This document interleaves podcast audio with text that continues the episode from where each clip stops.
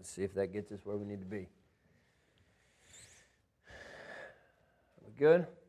Do I need to do anything else up here?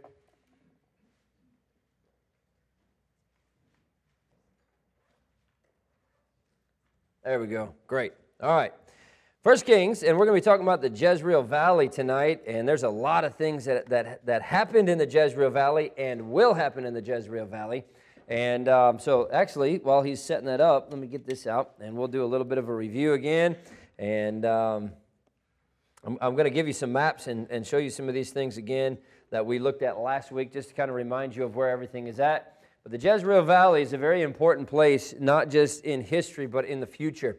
And uh, uh, some very, very significant events are going to take place in the Jezreel Valley. We, not, we don't necessarily know it as the Jezreel Valley. it, it is the Jezreel Valley in the Bible. Um, and uh, in, the, in the New Testament, where these things are talked about, it's not necessarily called the Jezreel Valley, but we'll talk about that in just a minute. So let's have a quick review here. What is this body of water? Mediterranean Sea. Good job. I think we're going to go through pretty quick here. What's this one? Sea of Galilee. What's the river that runs down? Jordan River. What's this? Dead Sea. What is this that runs down? Arava Valley. Very good. And this? Red Sea. Very good. What is this little triangle area? The Negev. The top half is the wilderness of Zin, and the bottom half is the wilderness of Paran. All right, what's this wilderness around here, this area? the Judean wilderness. What happened in the Judean wilderness? A lot of things, but what? Temptation of Christ, right? 40 days and 40 nights that he spent in there. That's probably the most notable, but a lot of other things that happened in there as well. All right, and so what we're talking about tonight is right up in this area right here, okay? Uh, we talked last week about um, Ain Herod, E I N. What does Ain mean? spring or fountain, right? So the, the fountain of Herod or Gideon's spring is what it's called because that's where Gideon tested his men, or God tested Gideon's men, I should say. Um, but we're, we're talking about the exact same area tonight there in the Jezreel Valley. In fact, uh, Herod Spring, Gideon Spring, is in the Jezreel Valley, along with a couple other things here. So let's get into this as we as we start. King Ahab and hopefully you'll recognize his name. He, all right, so let me, let me take a step, let me, let me make this statement and then we'll take a quick step back. King Ahab of Israel's northern kingdom built a summer palace there in Jezreel. In fact, you're there in 1 Kings 21. Let's look at it.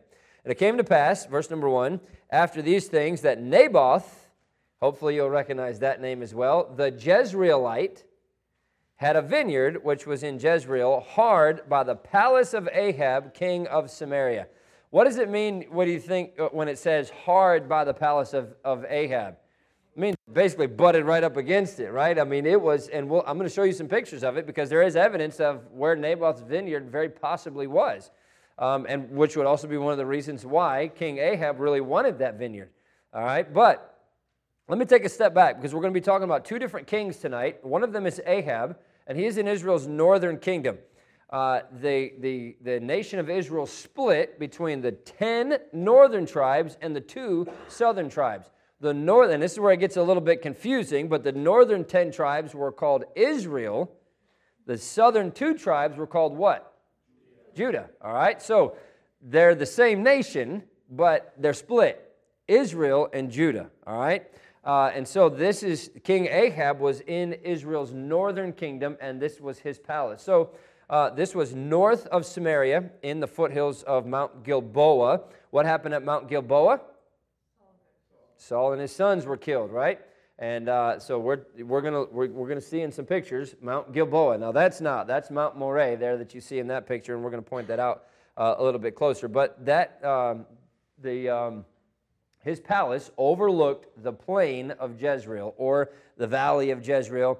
The valley of Jezreel is another name for the plain of Megiddo, which is where the battle of Armageddon is going to occur. Now, we're going to spend more time talking about that next week because we're going to actually look at Megiddo next week and see the, the uh, Tel Megiddo, basically the, the, uh, the civilization that was there, and, and looking a little bit closer to the area where the battle of Armageddon is actually going to take place. But the Battle of Armageddon, I mean, you think about this in the course of history. In fact, let me give you that. That's the valley of Jezreel from Ahab's palace. So that's what he would have seen when he looked out from his palace. Talk about a vantage point, right?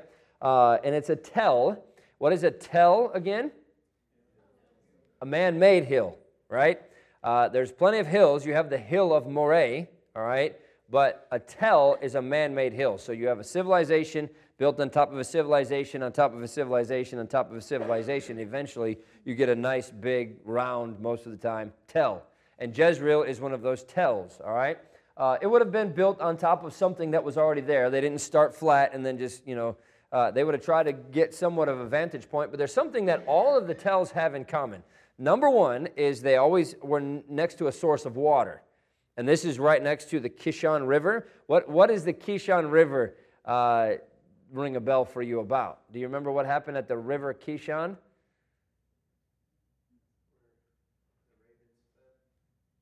Well, that's the, that's the brook Cherith, but you're, you're, in the right, you're in the right era. Right? After, after Mount Carmel, what happened? God brought fire down from heaven and consumed the sacrifice. Huh? God brought fire down from heaven, right? All of that stuff. But then that's where, that's where uh, Elijah took all of the prophets of Baal and killed all of them down at the, at the river Kishon, right? But the river, the, the Kishon River runs right through the middle of that, of that valley of Jezreel. So all of the tells have at least two things in common.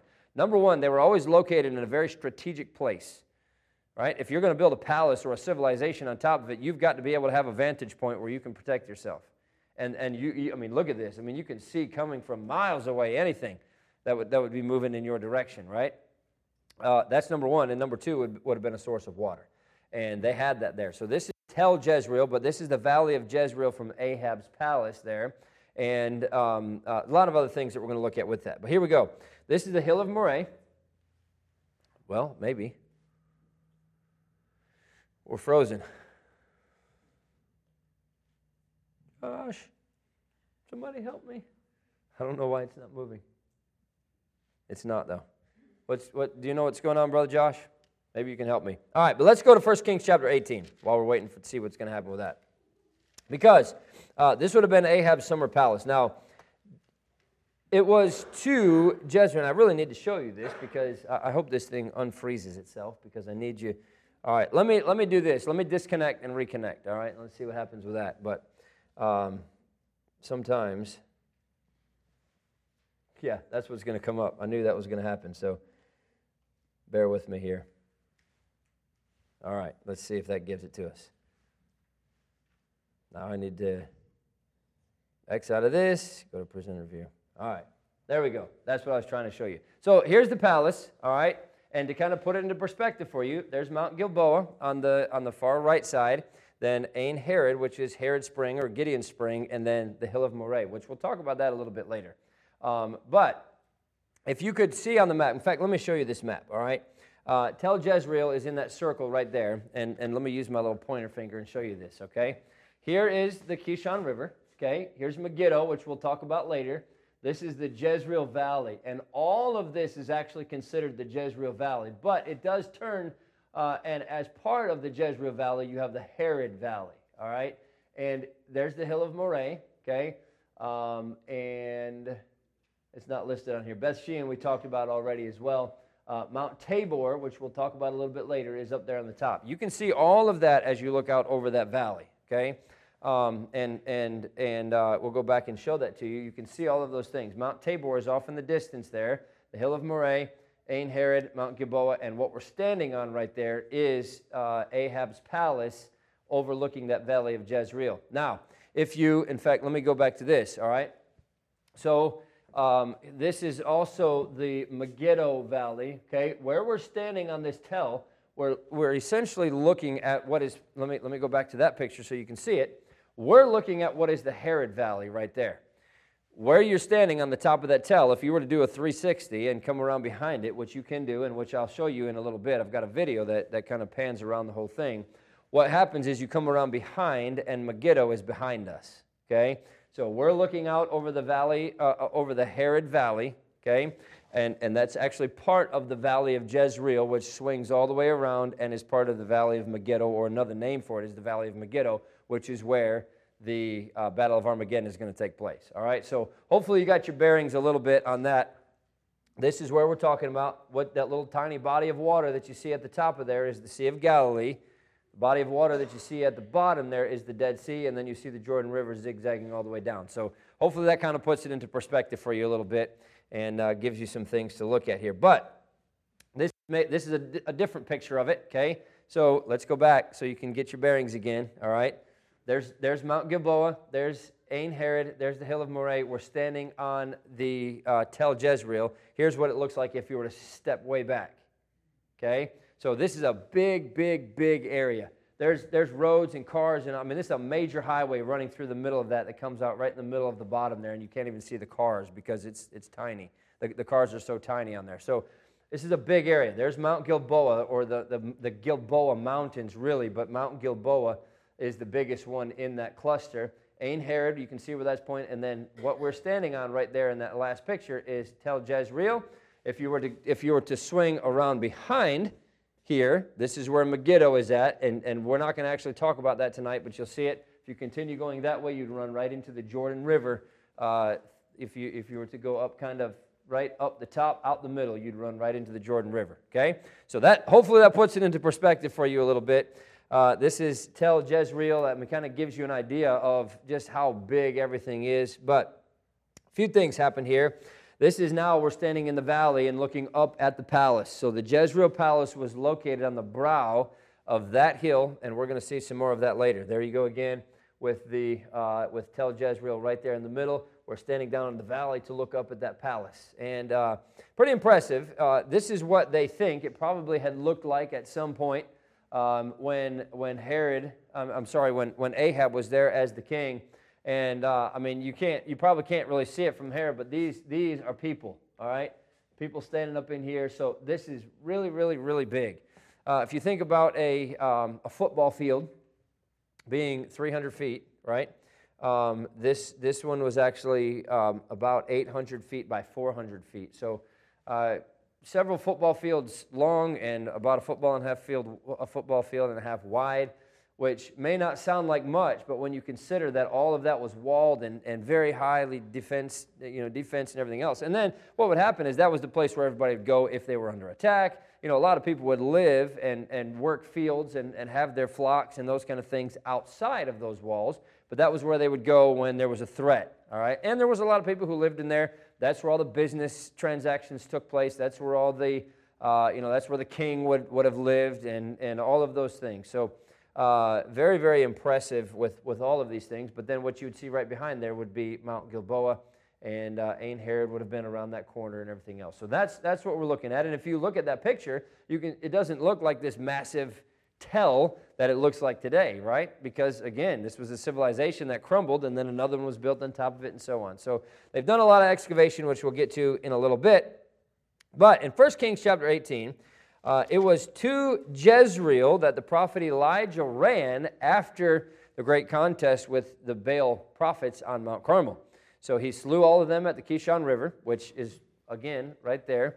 Um, we'll, we'll go back and look at it real fast. Um, so you can see it again, okay? Kishon River is that river that you can see coming down. Uh, Megiddo, all right, and let me point this out to you then so you can see this. We'll talk about this more later.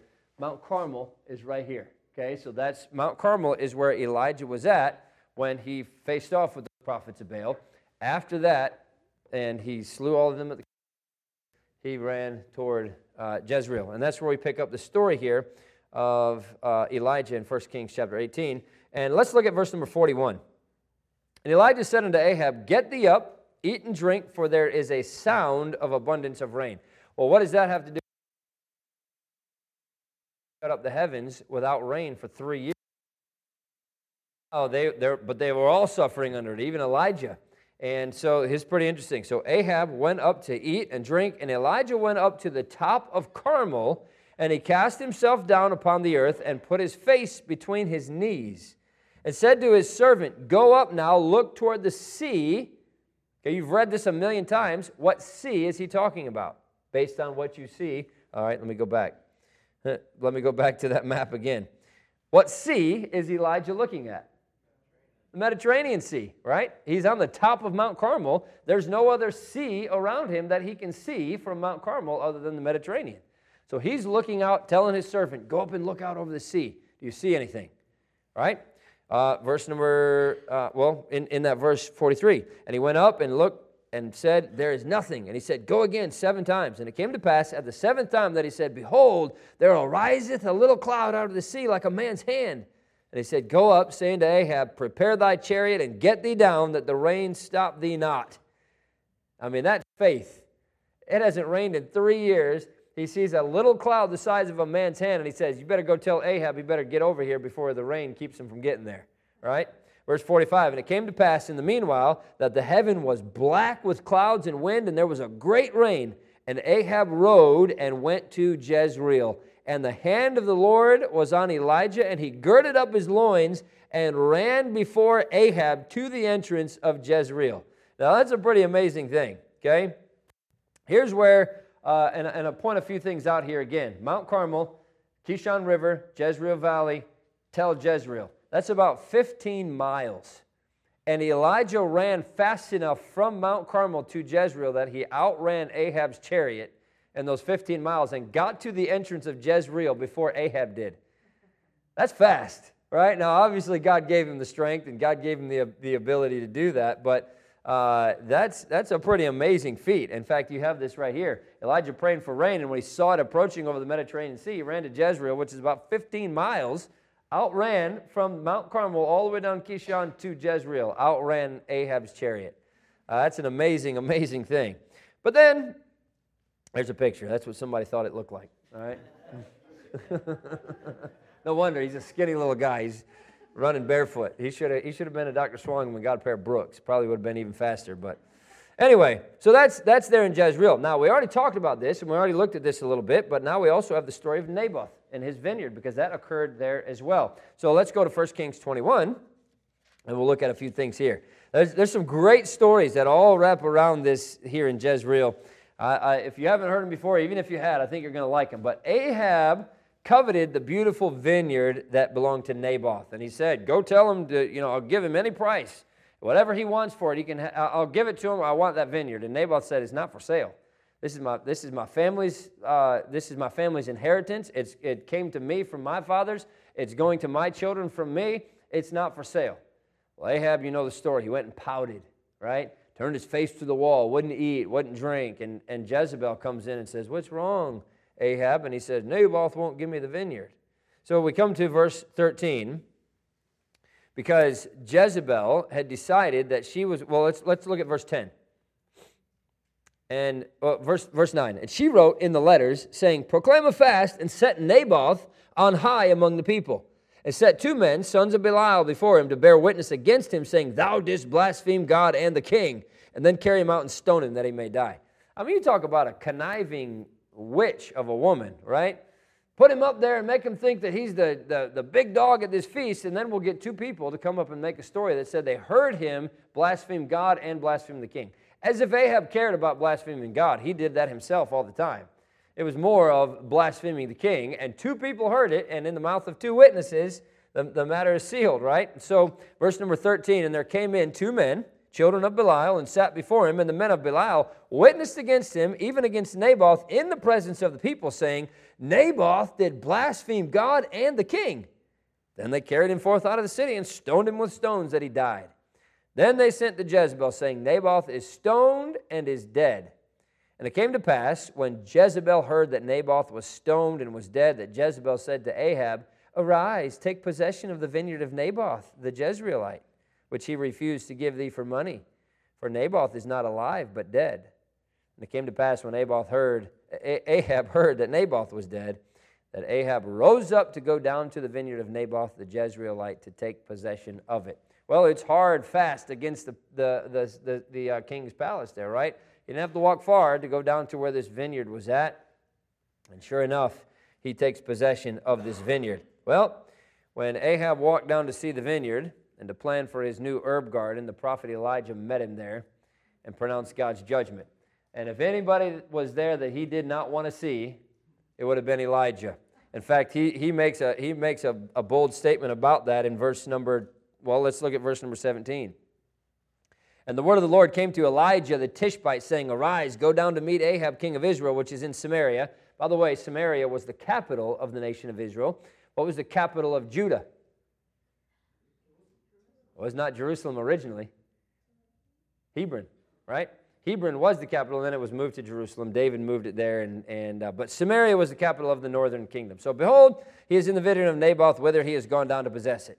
And thou shalt speak unto him, saying, Thus saith the Lord, Hast thou killed and also taken possession? And, and, thou, ha, and thou shalt speak unto him, saying, Thus saith the Lord, In the place where dogs licked the blood of Naboth, shall dogs lick thy blood, even thine. And Ahab said to Elijah, Hast thou found me, O mine enemy? Could you, I mean, just picture what's going on in this story. Ahab gets this vineyard that he was pouting about. Jezebel kills the man that owns it and gives it to him. And he's walking down in the vineyard, just probably feeling those grapes and everything else. And the next thing you know, Elijah shows up. And Elijah said, Oh, by the way, the same place that they licked Naboth's blood, they're going to lick yours. Guess what? Ahab wasn't thinking, okay, whatever. It came from Elijah the prophet. He knew that that was going to be exactly what happened. And he said, You found me? How did you find me? Mine enemy, right? And, and it's, I think it's just so funny. He answered, I have found thee because thou hast sold thyself to work evil in the sight of the Lord. And of course, God gave, you know, God told him exactly where he was at. But Ahab said to Elijah, Hast thou found me, O mine enemy? And he answered, I found thee because thou hast sold thyself. Verse 21 Behold, I will bring evil upon thee and will take away thy posterity and cut off from Ahab him that pisseth against the wall and him that is shut up and left in Israel. Verse 23 And of Jezebel also spake the Lord, the dogs shall eat Jezebel by the wall of Jezreel. Well, this is exactly the place that we're talking about. Right there in, at Jezreel. And Ahab was killed in battle in Ramoth Gilead, and his blood was licked up by the dogs when his chariot was washed in the pool there in Jezreel. So let me give you a couple things here along with this, all right? There is Jezreel, there's Ramoth Gilead. So it's, it's, it's a good little hike. They had a battle over there. The Jordan River is running right down through the middle, so it's on the opposite side of the Jordan River, on, on the eastern side there. But we pick it up in, in 1 Kings chapter 22, and let's look at verse 34. And I think this is, I mean, uh, obviously this is God that does this here. Verse 34 And a certain man drew a bow at a venture. You know what that means? He, this guy was probably scared to death, had no idea what he was doing, and was just shooting arrows into the air. But drew a bow at a venture. He wasn't aiming at Ahab, wasn't aiming at anything. Just draw the bow back and let the arrow go and hope it hits something, right? Well, and smote the king of Israel between the joints of the harness. Well, they had all kinds of armor on right? He's the king. He's not going into battle unprotected. He's got all kinds of, and in the joint where you have to be able to move your arm and everything else, that's where the arrow goes. God directed that arrow, if he's ever directed anything. Uh, and wherefore he said unto the driver of his chariot, Turn thine hand and carry me out of the host, for I am wounded. And the battle increased that day, and the king was stayed up in his chariot against the Syrians and died at even, and the blood ran out of the wound into the midst of the chariot. And there went out a proclamation throughout the host about the going down of the sun, saying, Every man to his city, and every man to his own country. Verse 38 And one washed the chariot in the pool of Samaria, and the dogs licked up his blood, and they washed his armor according unto the word of the Lord which he spake. Then, turn over to 2 Kings chapter 9. So that's one part of the prophecy that's been fulfilled. Because of Ahab's wickedness, and because, uh, and, and by the way, there was not one king, not one king in the nation of Israel, those 10 tribes that served the Lord. About half of the ones in Judah did. Uh, some of them went after the other gods. Some of them, uh, you know, the, the Bible says, uh, uh, followed after idols and everything else. Some of them were good kings, and that's where you find Josiah and uh, Hezekiah and some of these other kings that were good. They were, in the, they were the kings over those two southern tribes in Judah. And uh, you had several that were pretty good kings. But uh, Ahab in the northern kingdom was not one of them. So Jehu, the Bible says, was anointed as king by Elisha and was appointed to destroy Ahab's seed. Ahab had, had children and he had sons. And those sons were the ones who were next in line to be king. So in 2 Kings chapter 9, Verse number one And Elisha the prophet called one of the children of the prophets and said unto him, Gird up thy loins and take this box of oil in thine hand and go to Ramoth Gilead. All right? So, what's in Ramoth Gilead? A battle, right? So, this is kind of, I say, spur of the moment thing. I mean, obviously, God is leading Elijah to do this. But he says in verse 2 When thou comest thither, look out there Jehu, the son of Jehoshaphat, the son of Nimshi, and go in and make him arise up from among his brethren and carry him to an inner chamber. Then take the box of oil and pour it on his head and say, Thus said the Lord, I have anointed thee king over Israel.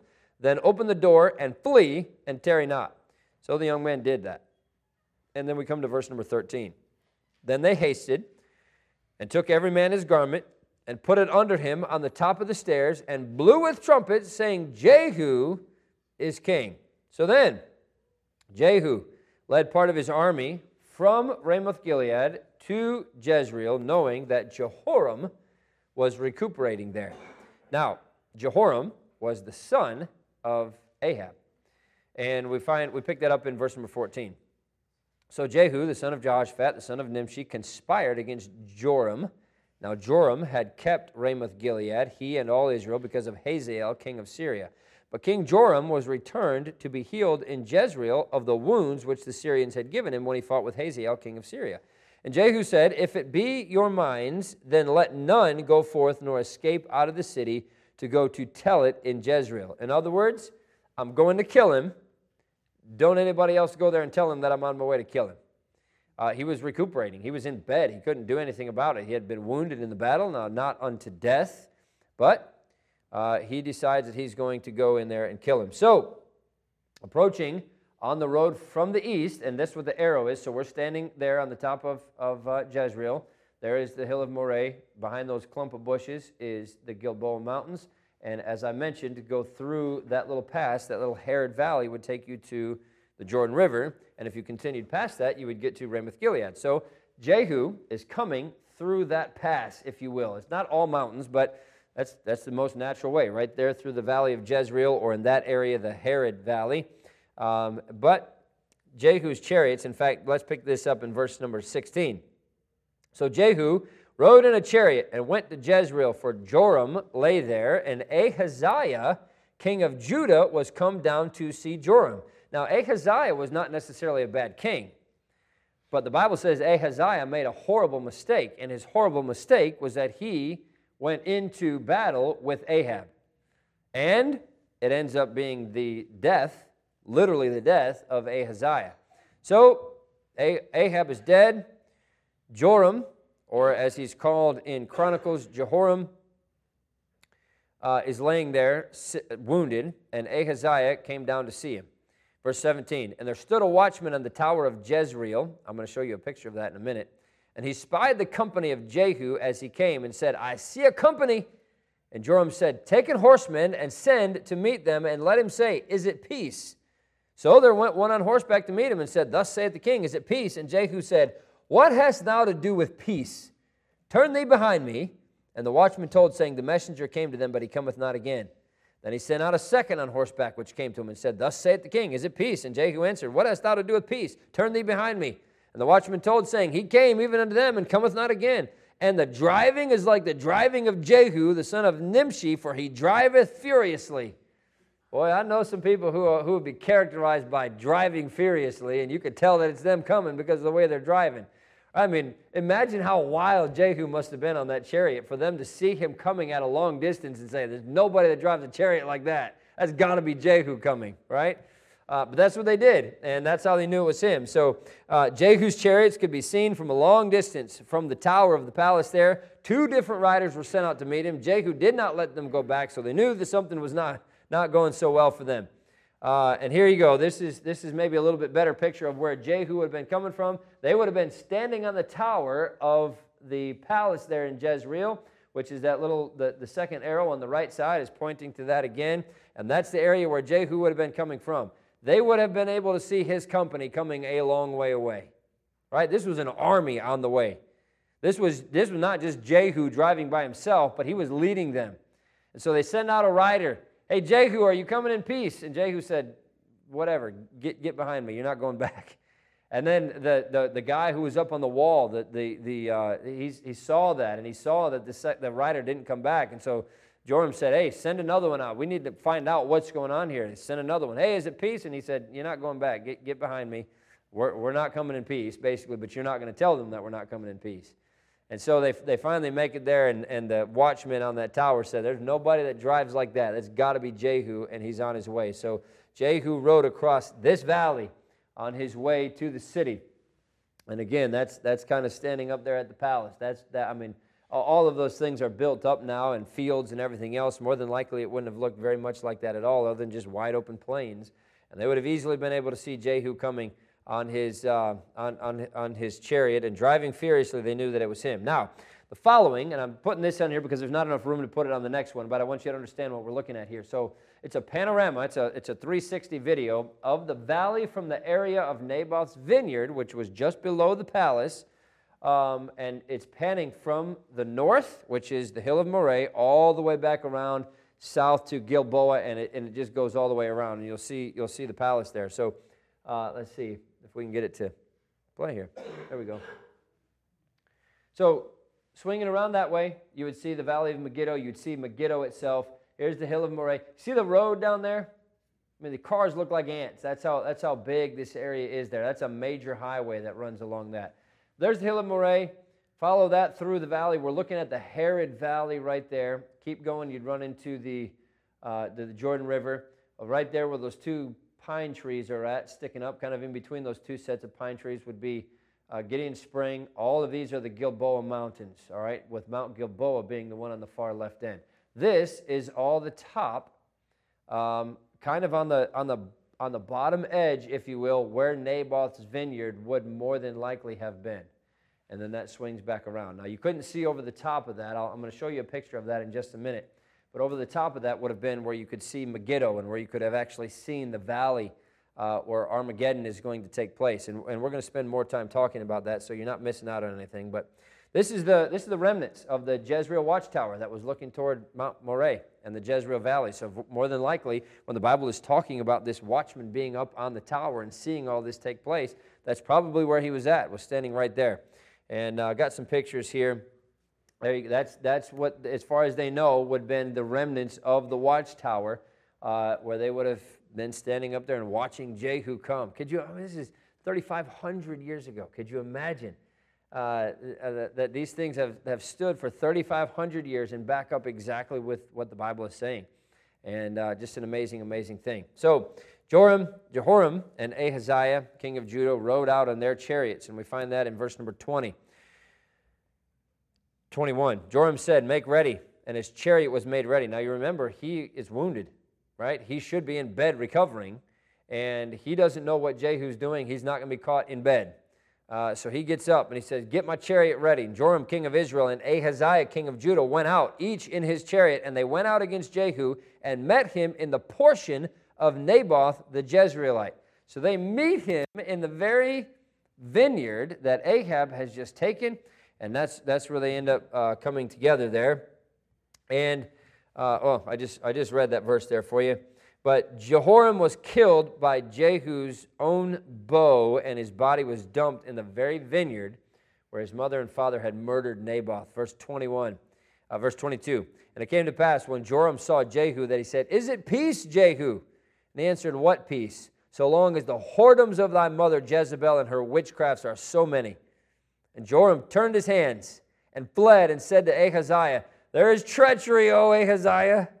And Jehu drew a bow with his full strength and smote Jehoram between his arms, and the arrow went out at his heart, and he sunk down in his chariot. I mean, could you imagine how, how hard he must have had to pull that bow back to, as Jehoram is moving away from him, shoot him so hard that it goes all the way through his back and comes out his heart in the front. That's a, I mean, it takes a lot of strength to do something. And, uh, you know, it's not a compound bow like a lot of these guys would be using for, for uh, deer hunting and things like that, right? So, uh, Jehu obviously was, was very angry at what Jezebel had done. Verse 25 Then said Jehu to Bidkar, his captain, Take up and cast him in the portion of the field of Naboth the Jezreelite. For remember how that, when I and thou rode together after Ahab his father, the Lord laid this burden upon him. Surely I have seen yesterday the blood of Naboth and the blood of his sons, saith the Lord, and I will requite thee in this plat, saith the Lord. Now therefore take and cast him into the plat of ground according to the word of the Lord. I mean, this is a king. Now, very short lived, because Ahab hadn't been dead very long, but this is a king. He would normally have been taken and buried in a sepulchre and a big you know, ceremony around his death and everything else. They take his body and they throw it in a vineyard. That's, that's how God treats those who treat his uh, in that way. So Ahaziah was wounded. Verse 27 When Ahaziah, the king of Judah, saw this, he fled by the way of the garden house. And Jehu followed after him and said, Smite him also in the chariot. And they did so at the going up to Gur, which is by Ibleam.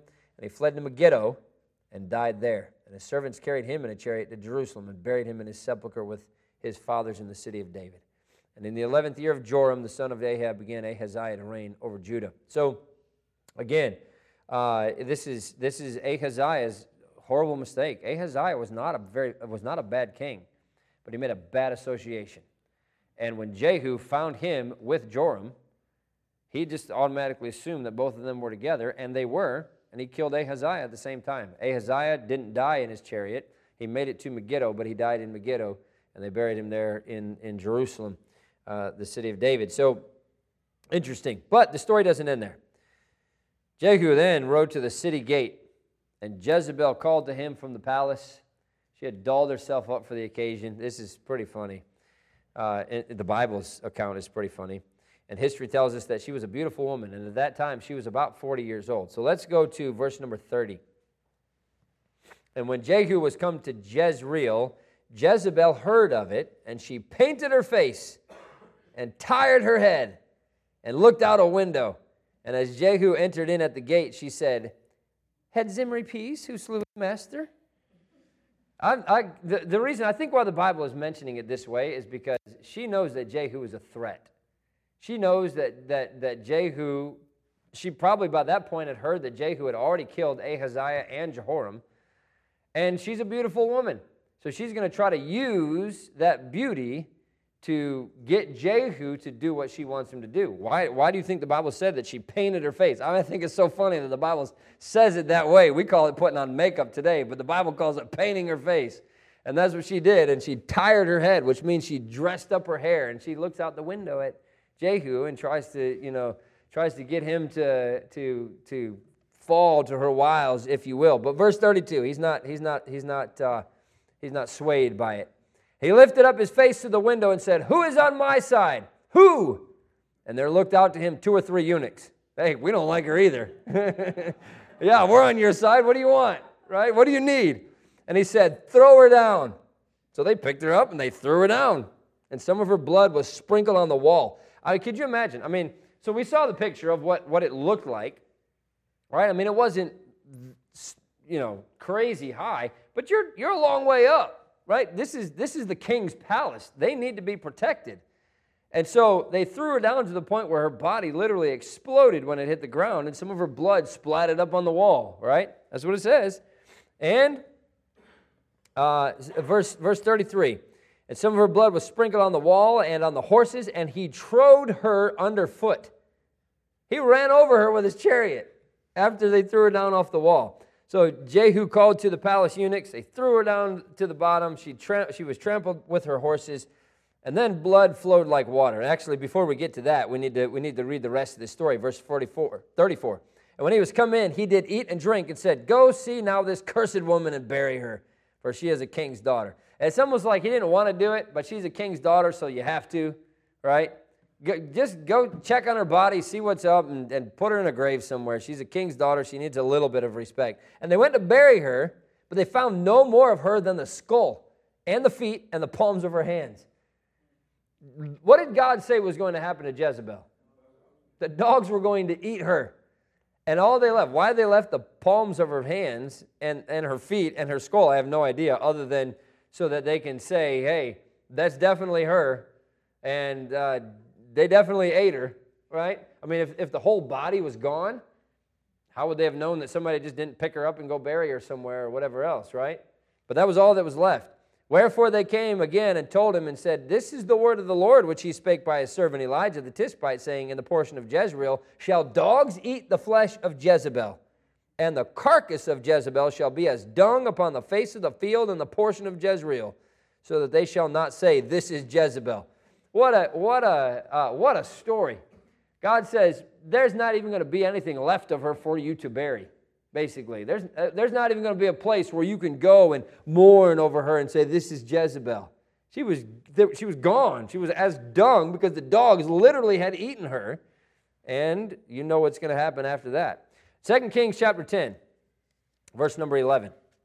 So Jehu slew all that remained of the house of Ahab in Jezreel, and all his great men, and his kinfolks, and his priests, until he left none of them remaining.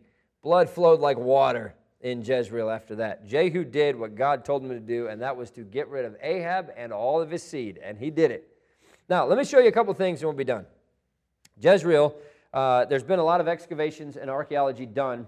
Uh, if you go there today, which, which we did, there's, there's not much left. There's not really a whole lot to see.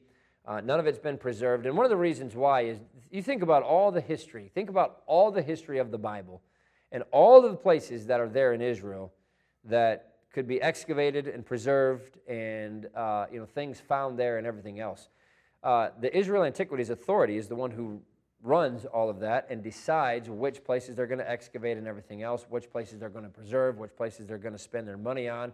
And they can't do all of them, so they just pick and choose. And, and Jezreel is not one of the ones that they've chosen to really spend a lot of time at, other than these original excavations. But the excavations from 1990 to 1996 unearthed the remnants of the wall, the four towers of a fortress that enclosed an area of almost 11 acres. So it was 860 feet long, which is, again, basically three football fields long as a palace on the top of this tell and 470 feet wide. Built over a steep slope on the north with a 20 foot wide moat and rampart on the other three sides. And, and I'm going to show you some pictures of these. A lot of that is still there, at least remnants of it. So they've, they've unearthed the remnants of a casemate wall. We talked about that. Do you remember what a casemate wall is? Casemate wall is you have an outside wall and you have an inside wall, and then a lot of it on the inside is filled with either houses that people lived in or dirt or things like that as a protection. So basically, if they happen to make it up over that first wall, now they're basically down in a valley where there's a second wall and they're stuck. They can't go back, they can't come forward, and it's, I mean, it's a great way for, uh, for, protection. But that's what they found there. And surrounded by this, this, uh, this 20 foot moat. Here's, here's uh, some remnants of the casemate wall that, that, are, that were still there and some of the different things that they found. Again, that kind of stuff and what that looks like is about all that's left there in Jezreel. But let me just show you a few pictures here uh, real quick and, and then um, we'll finish up. But this is, this is part of the walls, the ashlar pillars, um, which is, is what they used uh, many times there to, to build these different things. These, some of these things that are left here um, there in the side of the hill. Here's portions of the moat that are on the south side of the, of, of the tell there. See how it kind of comes down and goes back up a little bit. Now, obviously, there's a road and everything else there, but that was the remnants as they dug it out to, to prove that there was a moat there.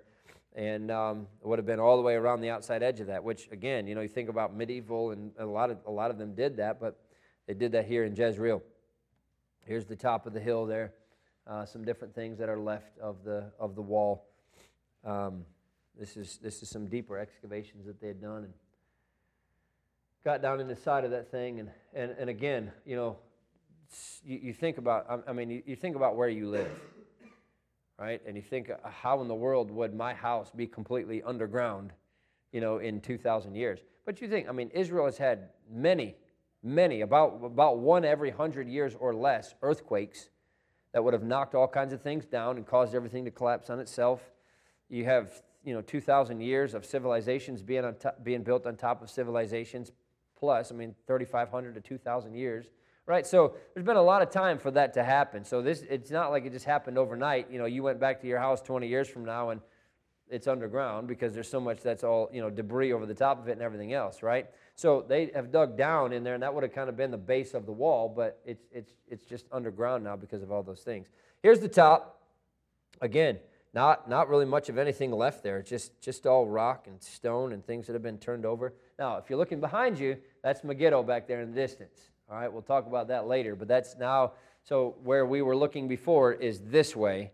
We've come around to the back side, and now we're looking over here, and that would be the, the, the valley, the, the, the proper valley of Jezreel, not the offshoots of it and things like that. But some more of there. Uh, that kind of gives you a, a, an idea of how, you know, how big things are up there. It's not, not huge, but big enough. In June of 2012, there was an, there was an archaeological expedition that actually found evidence of a large rock cut wine press. Now, what, what significance does that have? Very likely it could have been Naboth's vineyard, right? Uh, why, would, why, why would Ahab have wanted this vineyard so badly if he already had a giant one on the top of the hill already, right? So, very likely, and, and what, they've, what they've discovered, and here's, here's remnants and pieces of it, this would have been actually the place where they stamped out the grapes and those, those, those grates there are covering um, what would have been wine storage places. And I'll show you a couple pictures here. This is where the treading floor of the grape press, and uh, I'll show you a diagram in just a second. But what would happen is they would just throw all of those grapes in there, and they would have people stomping all over those grapes and just squeezing everything out of it. And as, as the grape juice would have flowed down, it would have gone into those vats. They would have dipped things in there to get it back out of there, and then they would have stored it underground to keep it cool. So um, this is this is what it, what it looked like without the grates on it. All right, and uh, you can see that there. And and again, so as we're looking here to kind of give you an idea of where we're at, there's Mount Gilboa. There's the there's the valley of uh, the Harod Valley as you're looking through it. Jordan River behind it. So it's kind of built right into the side of this hill. So you had the the palace on the top and Naboth's vineyard right there on the side of that hill. Here's, some, here's a rock cut grape press that they found, and, and there was a bunch of different ones that they found there, but you see again, that's the treading floor. They would have stomped all over that, had this little, little channel that all the, all the grape juice would have filtered down into, and that's how they would have collected it from those grapes. So there are more than 100 pits carved into the bedrock that could have been used to store wine. So this was, Nabal's vineyard was probably a massive, massive vineyard. No wonder Ahab wanted it so much. Here's a diagram that kind of shows you exactly what they would have done. So you, you had a plug there that you could, you know, uh, stop, the, stop it from going into the vat. But there's the jars, the wine jars um, that they would have used to store it in. And then they had, they had over 100 pits that they had dug that they would have taken those jars and stored them in to keep the wine fresh and to keep it, um, uh, to keep it cool and everything else. So, but the great press was located below the palace overlooking the Harod Valley and the Jordan Valley there. And again, to kind of put it in perspective, there's, there's Mount Gilboa in the background, and we've already looked at that. So here you go, last picture, and that is that's just the there it is, the, the Jezreel Valley. And uh, all the stories that we read in the Bible that you've read many, many, many times. That's where it took place. And uh, uh, everything that the Bible says is very easily corroborated with the geography of the land, the layout of the land, and how everything uh, is there. That's where they would have seen Jehu coming from, and all of those things that Jehu did, the Bible makes very, very clear. And who knows exactly where it was at, but somewhere along, along that edge is where Jezebel's body was thrown down, where her hands and her feet and her head would have been tossed, where uh, uh, a, um, um, Jehoram's body would have been tossed in Naboth's vineyard, where the dogs would have licked Ahab's blood. I mean, all of that happened right there. And uh, an amazing thing it is to show that the Bible is, is historically accurate and that it can be trusted. All right, we're going to, next week, we're going to look at Megiddo and a lot of things that uh, Megiddo holds that are going to be part of our, I say are, but part of the future events of what's going to take place in the Battle of Armageddon. And I'll show you the valley, the exact valley where all of that's going to take place. You know that the Bible says that during the Battle of Armageddon, there's going to be so much blood that it's going to flow to the horse's bridle. Could you imagine how much blood that is? And how much, how much suffering and how much death and everything is going to happen. But blood flowing to the horse's bridle. And when you see how big the valley is, I mean, it's not like a little bowl, right? I mean, it's, it's not like auditorium and it's flowing to the horse's bridle. It's a massive valley. And the Bible says it's going to be so high it'll be up there. So we'll look at that next week, and uh, maybe if you want to, you can kind of look at look ahead at a little bit of it and um, read up on some of it yourself. But we'll talk about that when we get together again. All right, let's pray. Father, we love you. Again, we thank you for your goodness. I thank you for the Word of God. I thank you for the historical accuracy of the Bible and for the fact that everything else in it can be trusted. And uh, the Bible is not a history book, but where it records history, it's accurate. It's not a science book, but where it records science, it's accurate. And we thank you for that. I thank you that we have something that we can trust. And I thank you for allowing us to be able to see these things and hopefully gain a better perspective on these stories that we've read for many, many years. And I pray that you just help them as we, as we continue to go through these and as we read them again, that they would just come alive to us and remind us of the, the greatness of our God. Thank you again for all that you do for us in Jesus' name. Amen.